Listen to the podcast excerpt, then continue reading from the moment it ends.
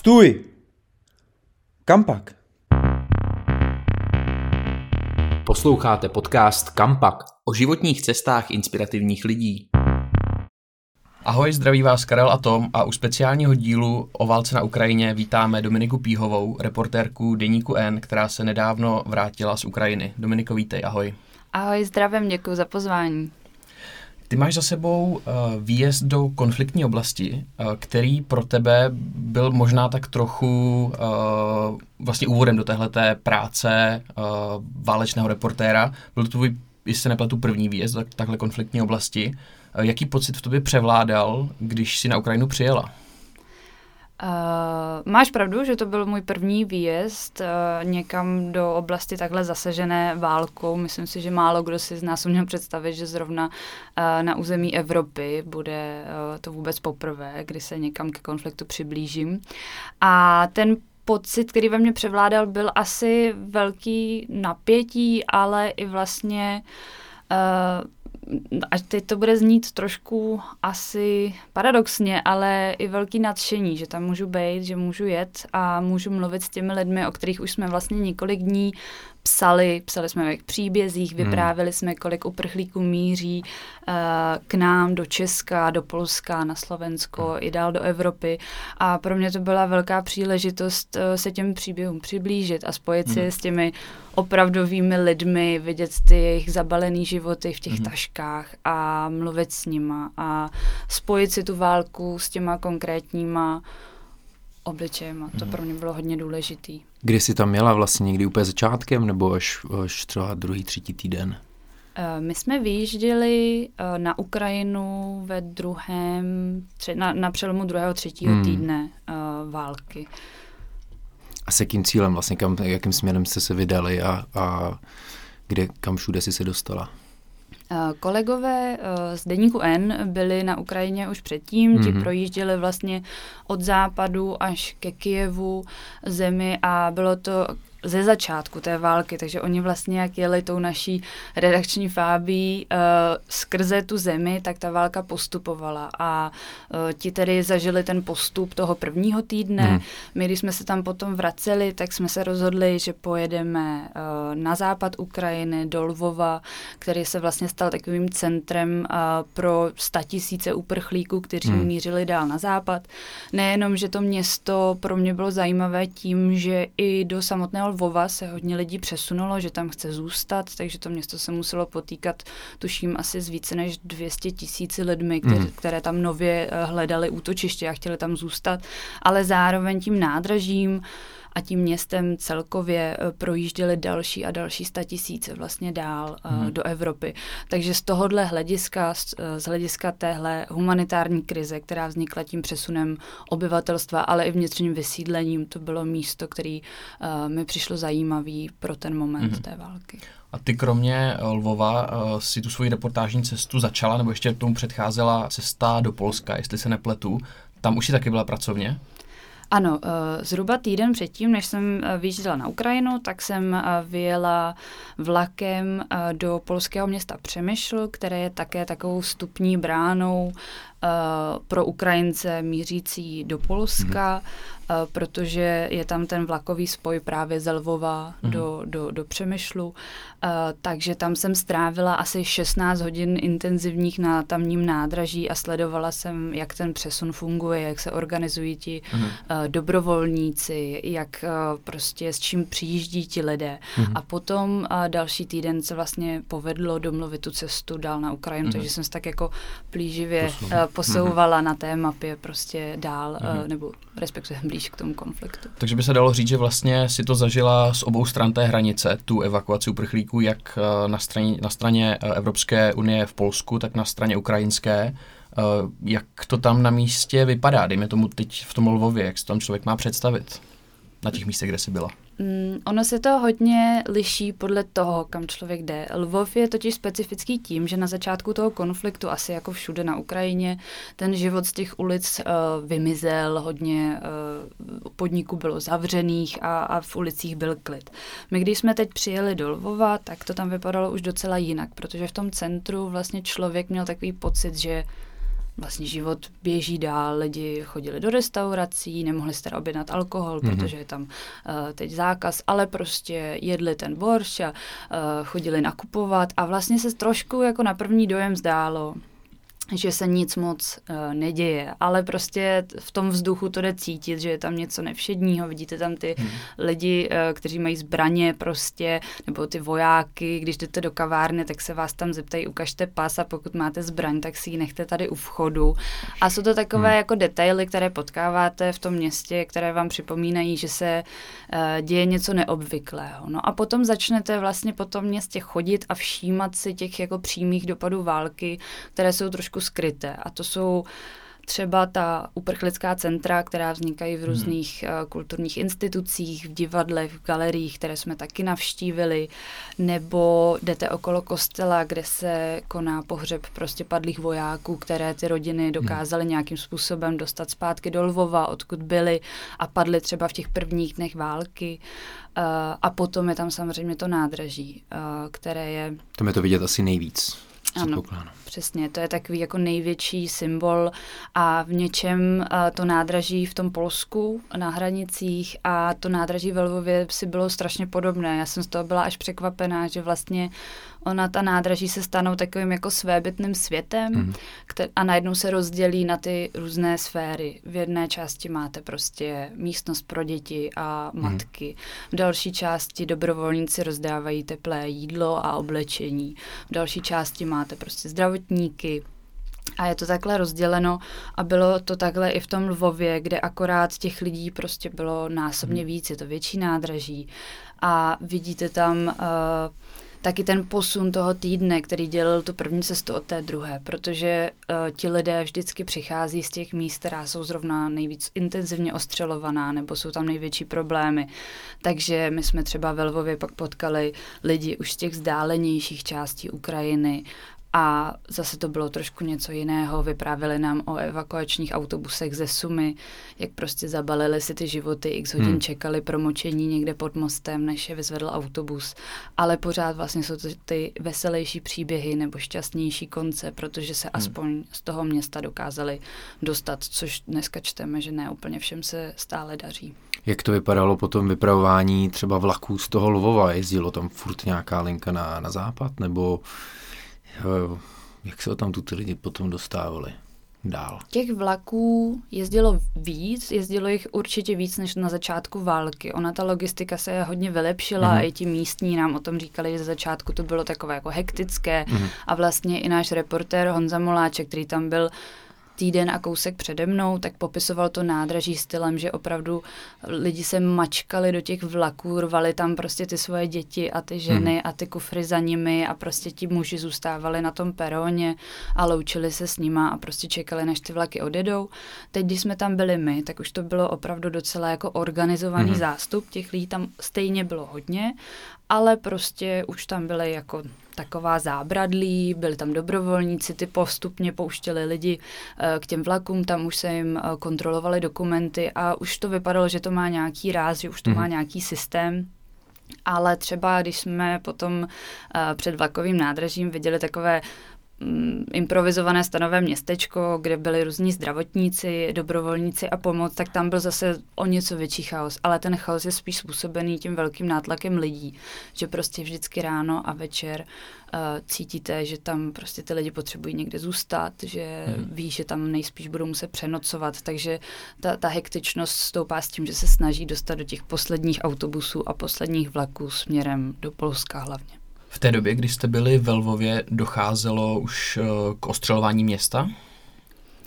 Uh, města přímo ne, my jsme akorát ve Lvově byli vlastně poslední den, kdy se ozvali, uh, začaly se ozývat teda častěji sirény, ozvaly se výbuchy na nedalekém letišti, ale hlavně na vojenské základně, hmm. asi 30 nebo 40 kilometrů od Lvova, blízko uh, polským hranicím, kam my jsme se potom jeli také několik hodin poté kouknout a ještě jsme tam potkávali ty desítky sanitek, které vezly o tamtud ty zraněné z, toho, mm. z mhm. toho výcvikového centra.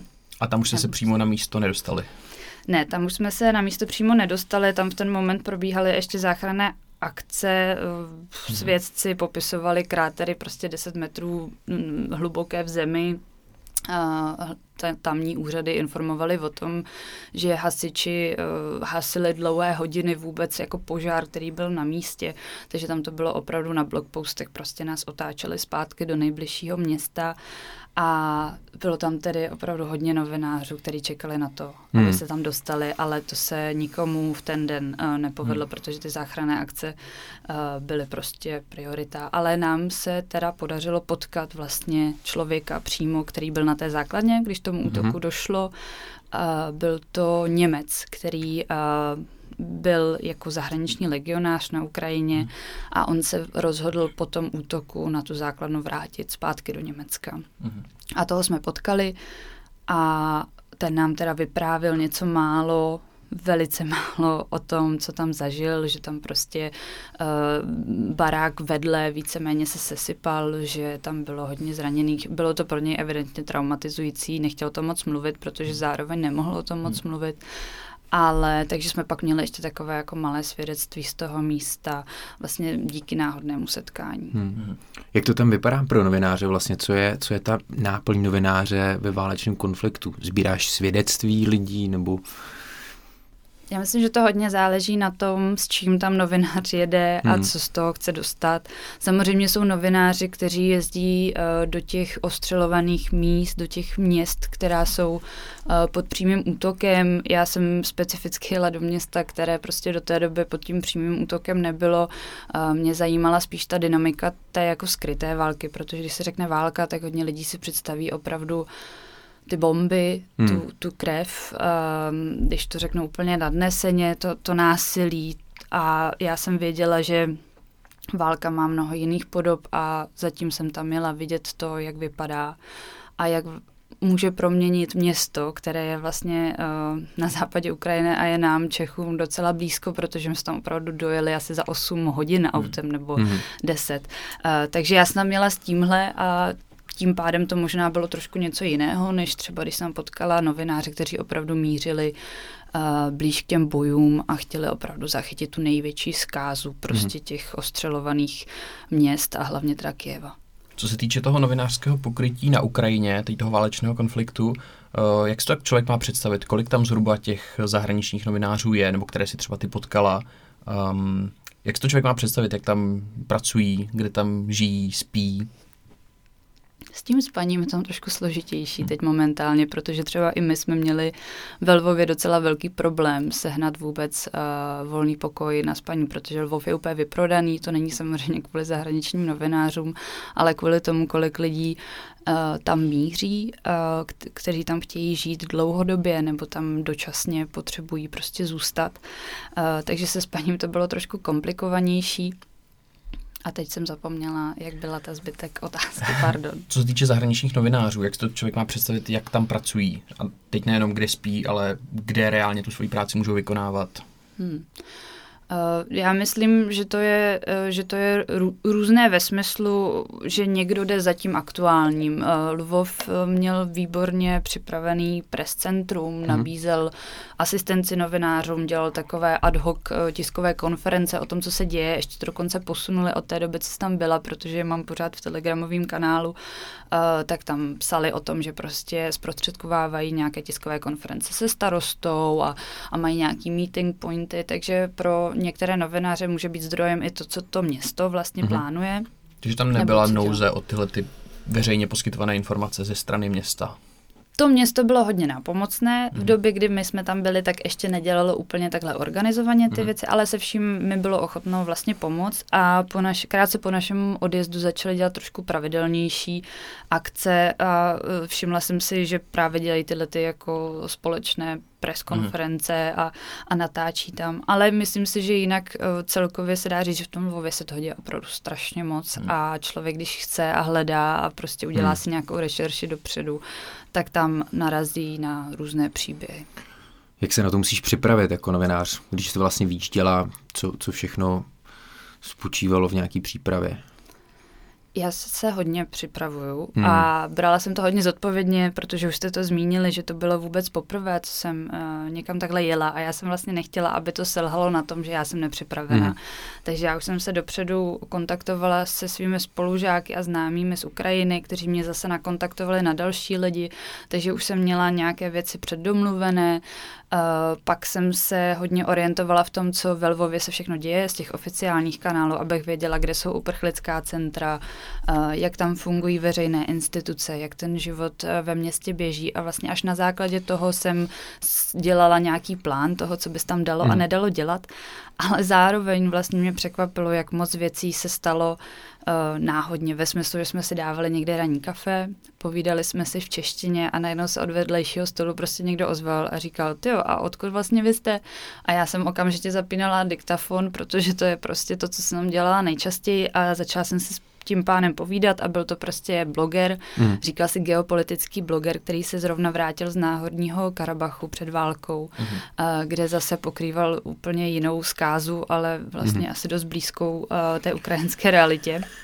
A s tím jsem to probírala a začali jsme si, povídali jsme si asi 20 minut a on mi říkal hodně o Lvově a o pár hodin později nás vlastně zavedl taky do jedné třeba z galerií, která se proměnila v uprchlické centrum, která je ale taková uzavřenější veřejnosti, takže kdyby ho nepotkala prostě ráno na kafi a nezeptala se ho, co dělá a proč uh, to dělá, tak bychom tam taky nebyli. Takže uh, jde tam i hodně cítit to, že ti místní uh, nemají problém s tím sdílet, nebo aspoň hmm. někteří, a já jsem na ně zrovna měla štěstí, nemají problém s tím sdílet a berou to i za jakousi svoji jako povinnost hmm. nebo náplň těch jako dní hmm. válečných, že vlastně chtějí tomu světu ukázat, jak se s tím a, popasují a jak ten Lvov vlastně vytrvává a dobře funguje. Hmm. Takže to byla taky velká klika. Co člověk musí znát nebo umět, když jede takhle jako eh, zahraniční zpravodaj nebo reportér do zemi zasažené válkou? Jak je to třeba, nevím, s jazykovou bariérou? Jazyková bariéra je určitě problém. Uh, výhodou velkých měst a míst, kde je hodně dobrovolníků, nejenom ukrajinských, ale z celého světa, je to, že většinou tam na někoho natrefíte, kdo umí anglicky. Mm-hmm nebo uh, kdo vám pomůže. Takže to byla jedna věc uh, taky, na kterou jsem se připravovala, jak řešit uh, problém, kdybych nerozuměla, protože když se ukrajinsky mluví pomalu, uh, tak to docela zvládám, ale v momentě, kdy jste v nádražní hale, kde je hmm. další stovka lidí a brečí vám do toho kupa dětí okolo, tak prostě se v tom orientujete hrozně špatně a já ukrajinsky opravdu jako neumím. Hmm. Uh, takže to jsem řešila hodně, ale vlastně se to podařilo nějakým způsobem uh, buď obejít, anebo se s tím poprat uh, na místě. Ale určitě jazyková vybavenost a uh, umět minimálně rusky uh, by se hodilo a to je velká výhoda taky třeba Petry Procházka nebo Honzi Moláčka, kteří prostě ten jazyk zvládají a taky to jde na těch reportážích rozhodně vidět.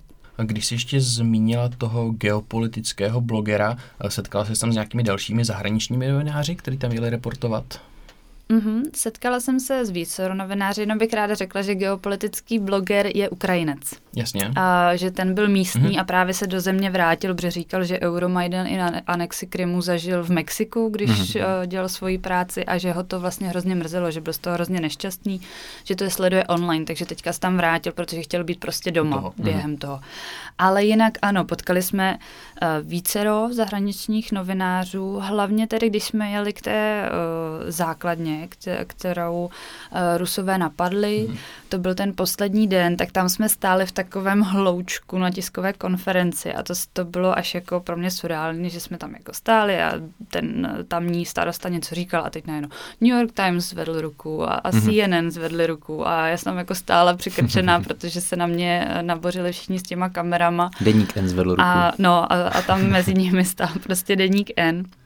Takže tam bylo opravdu spousta novinářů. Oni tam popisovali, my jsme pak stále v takovém hloučku, řešili jsme právě, jestli se dá dostat k té základně nebo ne. A bavili jsme se a potkala jsem tam australského fotografa, se kterým vlastně jsem doteďka v kontaktu, který teď je v Kijevě a popisuje mi trošku, jak ta cesta skrze uh, tu zemi pro něj uh, vypadala. Pak jsme potkali nějaké prostě Iry, uh, Brity celkově, novináře z Německa, novináře mm-hmm. z Rakouska. Takže těch eh, zahraničních novinářů tam bylo opravdu hodně. Bylo tam hodně kam, uh, lidí s kamerou, hmm. těch televizních hmm. štábů, těch jsme tam potkali několik a nebylo až tak zvláštní potkat prostě někoho s velkým nápisem pres na batohu. Hmm.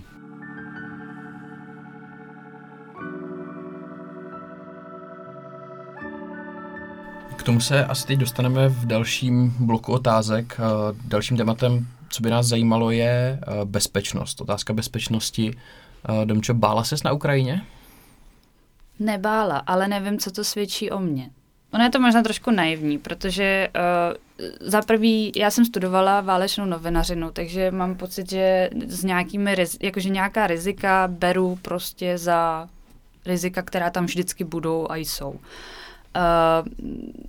co se týkalo ale cesty do Lvova, tak jsem vlastně měla pocit, že jedu do docela bezpečné mm-hmm. části země a to už z toho, co jsme říkali, že tam zatím přímé útoky nebyly, že je to opravdu blízko vlastně Polsku. Mm-hmm. Takže při cestě si jako neměla strach vůbec, nebo... Ne, ne hmm. neměla, jsem, neměla jsem pocit nebezpečí hmm. v tomhle smyslu. Ale samozřejmě i to, že člověk se cítí v bezpečí, neznamená, že se na to nemůže připravit. Hmm. Takže prostě znalost terénu, opravdu ta jako pořádná rešerše toho, co tam hmm. čekat a nečekat, uh, správný uh, akreditace, uh, zaregistrování v systémech, prostě třeba jako je drost. Hmm. A, uh, K čemu slouží drost? To je systém ministerstva zahraničních věcí, pokud se mm-hmm. nepletu, a monitoruje uh, české občany na území mm-hmm. jiných států. Ale nevím, jestli to říkám úplně správně, to mě možná... Ono se často může hodit, i když člověk jde jenom na dovolenou, nemusí jít mm. vyloženě do konfliktní zóny jako novinář, ale... Aby o to by věděli, kde seš. Přesně tak. Mm. Přesně, přesně tak. tak. A když jsme mluvili o přípravě teda, jsou nějaké základní kroky, které novinář takhle musí udělat pro zajištění nějaké základní bezpečnosti?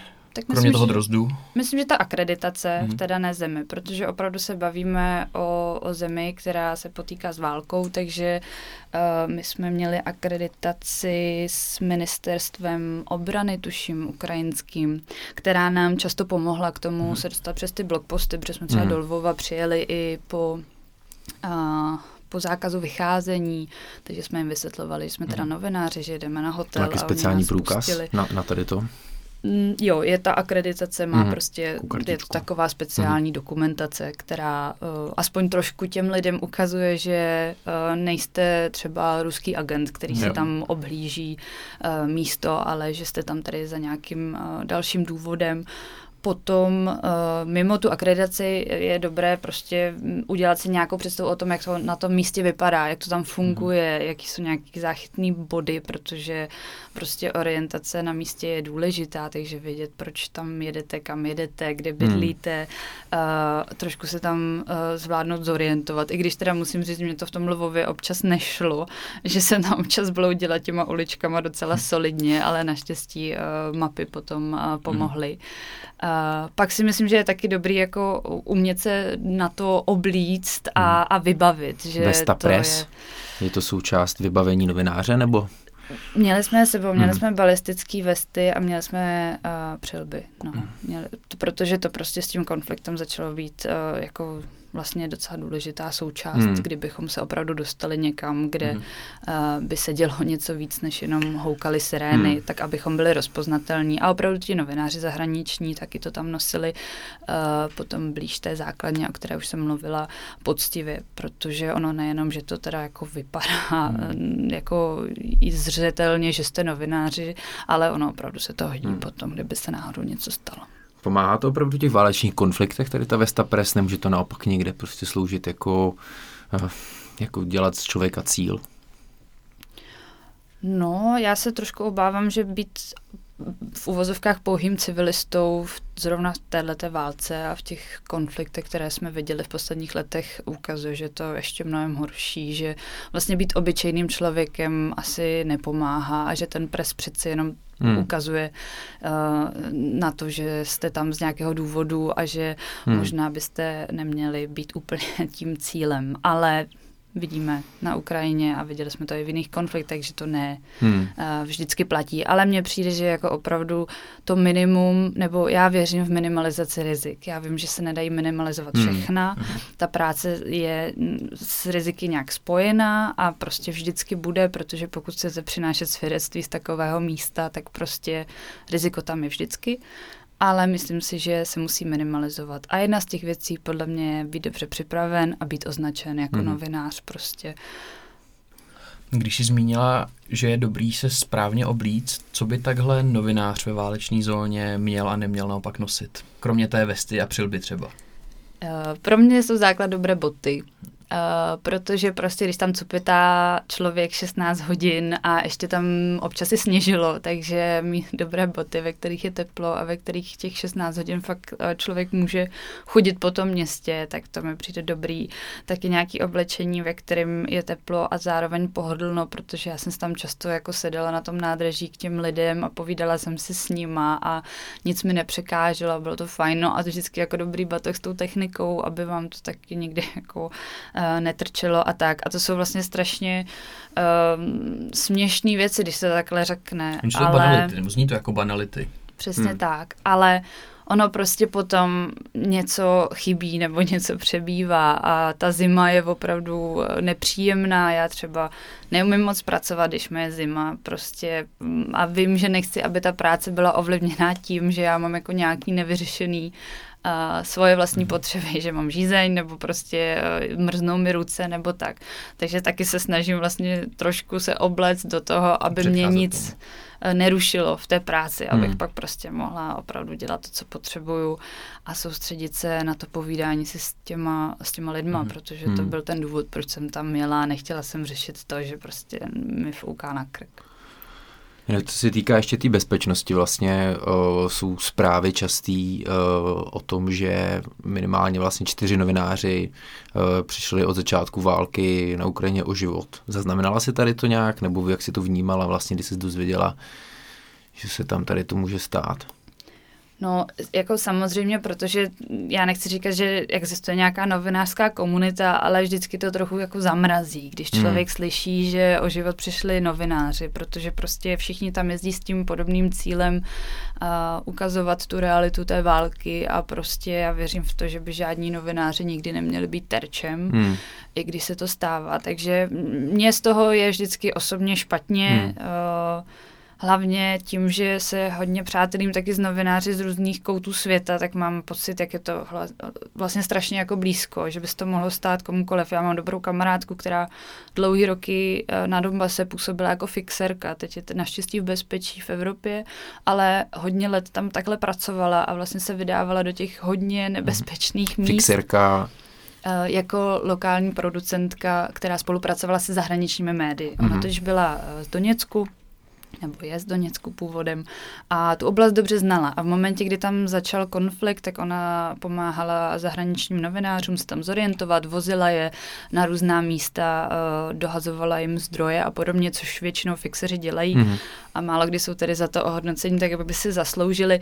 Ale vlastně i na ní jsem hodně myslela, protože jsme si spolu povídali a ona říkala, že prostě někteří její kamarádi uh, z té doby už jsou teďka taky zranění uh, z toho aktuálního konfliktu. Tak takže vždycky mě to zasáhne, vždycky jsem z toho nervózní. Uh, dneska zrovna jsem se zaobírala uh, případem jedné novinářky ukrajinské, která od 12. března byla nezvěstná a panovalo podezření, že ji teda uh, zajali Rusové a tento týden byla propuštěna a teď už mm. je na mhm. cestě zpátky domů. Takže to pro mě byla taková jako dobrá zpráva v takovém jako nešťastném období, kdy prostě samozřejmě ještě tím, že je to žena novinářka, tak jsem si mm. tam domýšlela různý jako hrůzostrašný scénáře a hodně se mi ulevilo. Takže uh, ano, jako novináře, kterým se něco stane na Ukrajině nebo zemřou, prožívám hodně. A myslím si, že i teďka tou blízkostí toho konfliktu mm-hmm. to mhm. prožívám mnohem víc, mhm. protože mám taky pocit, že se může stát, že novinář tam mnohem snadněji vyjede, protože je to prostě blízko. A znova mě to přivádí k tomu, že vždycky pak hodně přemýšlím nad tím, jestli nějak můžeme víc minimalizovat ta rizika. Mm-hmm. Jestli prostě se s tím vlastně dá něco dělat, anebo je to úplně mimo uh, naší kontrolu, což teda touhle válkou a s tím, jak ruská vojska jako postupují, se zdá, že to jako mimo naši kontrolu vlastně je. No. Mm-hmm. Co se týče strachu, tak jak jsi zmínila, že během své cesty se nebála, tak mě by ještě zajímalo, je to teda hypotetická otázka, ale vnímala bys to jinak, kdybys byla v jiné oblasti nebo na jiném místě Ukrajiny než ve Lvově? Myslím si, že jo. Myslím si, že určitě by tam jako, protože prostě když člověk slyší bombardování, vidí eh, regulérně se sesypávat ty, ty budovy, uh, tak je to určitě něco jiného, než to vidět jenom z fotek nebo ze sociálních sítí. Uh, je to taky otázka nějakého zvyku. Myslím si, že um, lidská bytost je jako skvělá v tom, že se dokáže hodně adaptovat hmm. a vidíme to u těch odvážných lidí, kteří tam jako jsou v těch obléhaných městech a popisovalo to mnoho novinářů jako ve svých knihách, že vlastně časem si na to nějakým způsobem zvyknete, na to, hmm. že se to ozývá a prostě děláte tu svoji práci. A musím teda říct, že k tomu necítit ten strach nebo neúplně se tam nějak jako nechat paralizovat, hodně pomáhá ta práce, že, že jsem měla pocit, že to dává jako velký smysl, že jsem opravdu s těma lidma chtěla strašně mluvit. Hodně mě to naplňovalo a Uh, měla jsem pocit, že pořád potřebuji ještě za někým jako další mít a, hmm. a povídat se a něco dalšího vidět. A myslím si, že tady to zaujetí tou prací nebo těma jejich příběhama mi vlastně nedávalo příliš prostoru to nějak hodnotit mm-hmm. uh, nebo v ten moment řešit. Ale byl tam taky jeden moment, kdy jsem prostě slyšela uh, sirénu, kdy mi to nebylo příjemné, kdy prostě jsem cítila na tom hrudníku takový to pnutí, protože mm. všude kolem vás je ta sirena, ono vám trošku ohluší ty ostatní smysly a teď jako zorientovat se v té nové situaci, protože já jsem to nikdy nezažila, Uh, tak to bylo pro mě taky, jako nebylo to příjemný, není to něco, co by si člověk řekl, že chce zažívat prostě sedmkrát denně, což je teďka momentálně třeba v tom Lvově ta realita, že hmm. sedmkrát denně prostě se ty lidi hmm. schovávají do těch krytů. No. V závěru bychom se ještě chtěli trochu dotknout role novináře v takových válečných konfliktech. Uh, jak by se to dalo srovnat? Může být reportér zároveň i pomocník? Nebo jak podle tebe se dá oddělit ta spravodajská role od nějakého stavu, kdy je potřeba pomáhat? Eh, já úplně nevím, jestli jsem ten největší odborník na tohle. Každopádně eh, tahle debata se vede v novinařině už eh, spoustu, spoustu let. A, Ona to každý má jiný názor. No a existují jako různý směry. Hmm. Třeba jsou novináři, eh, kteří tvrdí, že prostě novinář je tam od toho, aby popisoval situaci hmm. a nezaujatě tam stál. A jsou lidé, kteří vám řeknou, že v momentě, kdy vidíte topícího se člověka, tak mu tu ruku nemáte podat. Hmm. Z toho všeho, co já jsem studovala a četla, mám pocit a sama v sobě to taky hodně jako cítím, že novinář je na prvním místě, ale taky člověk hmm. a to je prostě ta, ta, ta lidskost je tam uh, dominantní a tak mám pocit, že uh, kdybych byla postavena před situaci, kdybych někomu mohla pomoct, třeba mu zachránit život, tak bych určitě nedokázala stát jako s diktafonem a, a nečinně přihlížet. Každopádně v této situaci jsem nebyla, protože já jsem prostě byla na místě, kde hmm. pomáhalo hodně lidí, a, kde to bylo zajištěné. Ale když vidíte prostě malý dítě, který se vláčí s těžkým kufrem a jdete zrovna okolo, tak pro mě ten impuls je mu pomoct s tou hmm. taškou a myslím si, že to nijak mojí práci v ten moment uh, neovlivňuje a taky uh, tady to, ta lidskost, kterou já popisuju, kterou nějak v sobě cítím, tak to je taky něco, co prostě vyplouvá na povrch těch reportážích, takže to já bych potlačovala opravdu i něco, co uh, je nějaký aspekt toho, hmm. jak pracuju. Ale jako názory se různí a určitě si myslím, že když vás pohltí konflikt a jste tam dlouho, tak je to úplně něco jiného, protože já jsem tam byla pár dní. Ale uh, říká se, že novináři uh, váleční mají obvykle jednu válku, která je ta jejich, která mm. je ta jejich jako srdcová. A myslím si, že v momentě, kdy máte takovouhle, uh, takovýhle srdcový konflikt tak, uh, a žijete fakt s těma lidma a vidíte je umírat a vidíte je se vracet do, to, do té rodné země, takže je to trošku, trošku něco jiného a o tom vlastně nedokážu mluvit, protože to hmm. mám jenom načteno z hmm. nějakých jako uh, biografií a, a knih o válečné novinařině. To vám třeba řeknu hmm. za pár let, jestli to uh, někdy zažiju.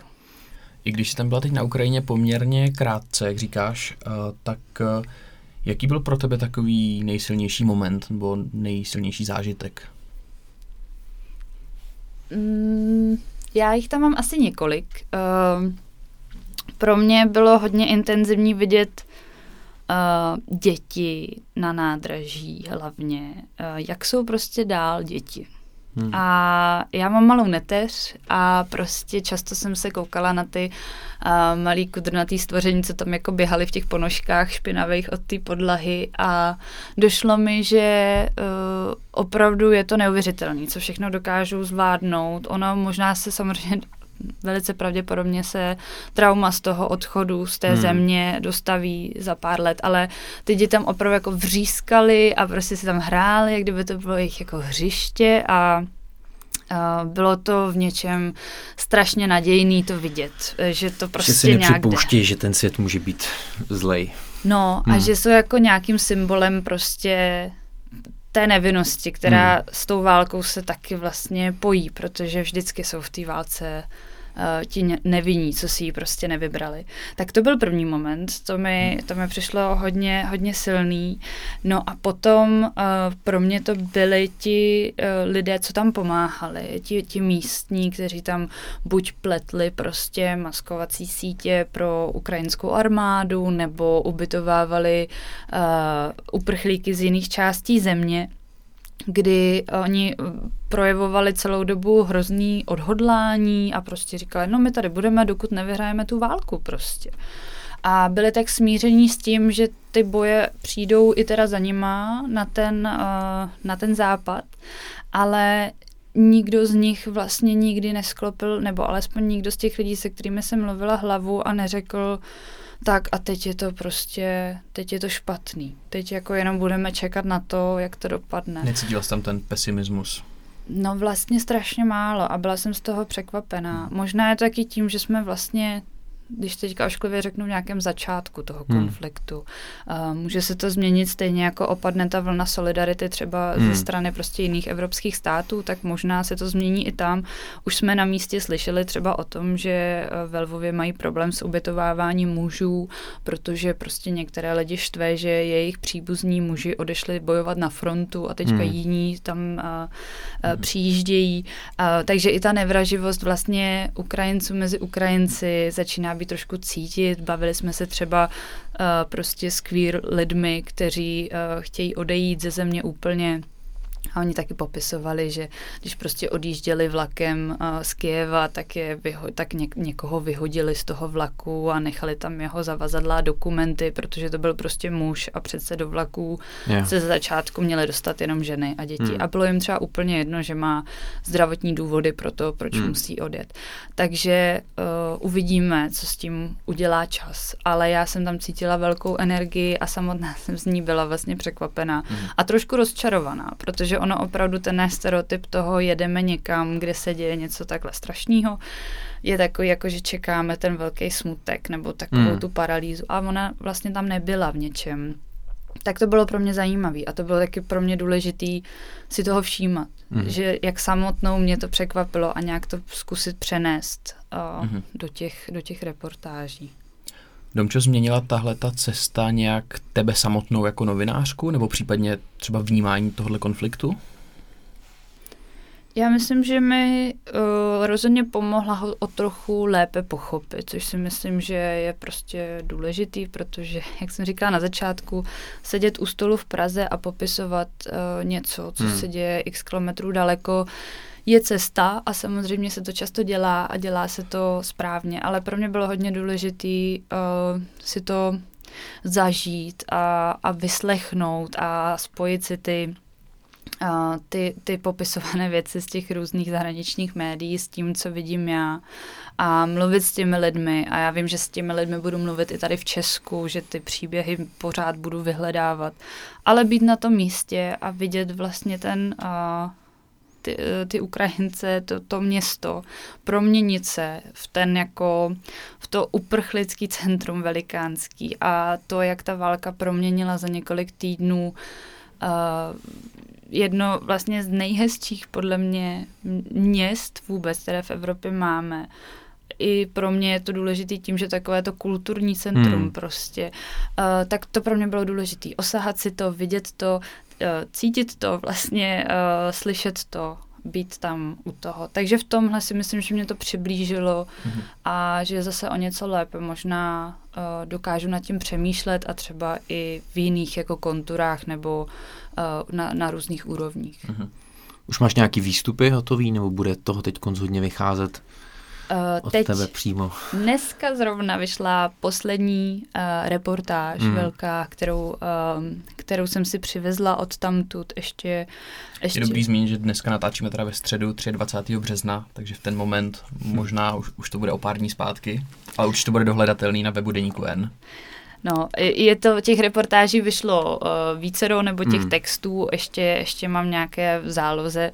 Já trochu si prodlužuju to bytí ve Lvově tím, že jsem tam aspoň v myšlenkách a těch textech, takže ještě mám něco málo před sebou. Tak to i tím, že si nazbírala velké množství materiálu. Jo, já jsem se snažila přivést si toho vlastně co nejvíc, protože jsem chtěla tu cestu uh, vytěžit co, hmm. co nejvíc a mm, a prostě přinést co nejvíc z toho Lvova jo, našim čtenářům, aby, aby to se mnou mohli zažívat, když já už jsem měla to privilegium tam být, tak aby to viděli s námi a k tomu právě náš fotograf uh, Gabo Kuchta hodně dopomohl, protože hmm. ten ještě jako k těm písmenkům, který jako hezky můžou ilustrovat všelicos, tak ještě donesl ty obrazy z toho města, který uh, možná úplně ze všeho nejlíp a někdy i bez slov dokážou popsat tu realitu nejlíp. K tomu by se možná dalo říct, že za poslední měsíc uh, Gabo na Ukrajině strávil víc času určitě než, než v Čechách. To je, to je dost možný. Teď zrovna je tam, tuším, ještě taky, nebo se má nějak vracet, hmm. takže... Domčo, vypravíš se na Ukrajinu někdy v blízké budoucnosti znova? Nebo třeba v budoucnu do jiných takových konfliktních zón? Uh, já bych uh, za to byla moc ráda. Uh, ráda bych se vrátila na Ukrajinu, pokud bojuju s tím, jestli jsem ten nejlepší eh, člověk, který tam má jet, protože hmm. prostě eh, taky respektuju to, že tady máme mnohem schopnější reportéry. Myslím si, že v momentě, kdy Petra Procházková prostě vyjede teď na Ukrajinu, že přiveze úplně neuvěřitelné věci a těším se na to vlastně jako čtenář. Uh, takže nevím, jestli vždycky budu ten nejsprávnější člověk, který, uh, který v ten daný moment třeba pojede, ale určitě to bude můj sen i proto, že bych si přála, aby samozřejmě válka co nejdřív skončila ale i ta poválečná společnost si myslím, že je pro mě uh, velký téma, takový ty sekundární dopady války, které uh, se bohužel s těmi zeměmi vlečou i uh, desítky let někdy.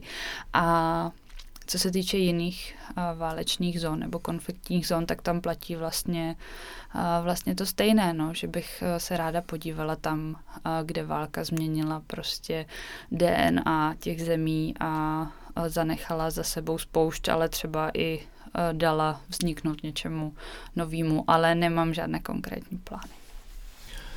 Domčo, moc krát děkujeme za svědectví z Ukrajiny. To byla reportérka Deníku N Dominika Píhová. Děkujeme. Děkuji moc krát za pozvání. Podcast Kampak nahráváme ve studiu N v redakci Deníku N, kde se rodí nezávislá žurnalistika. Podpořte ji i vy.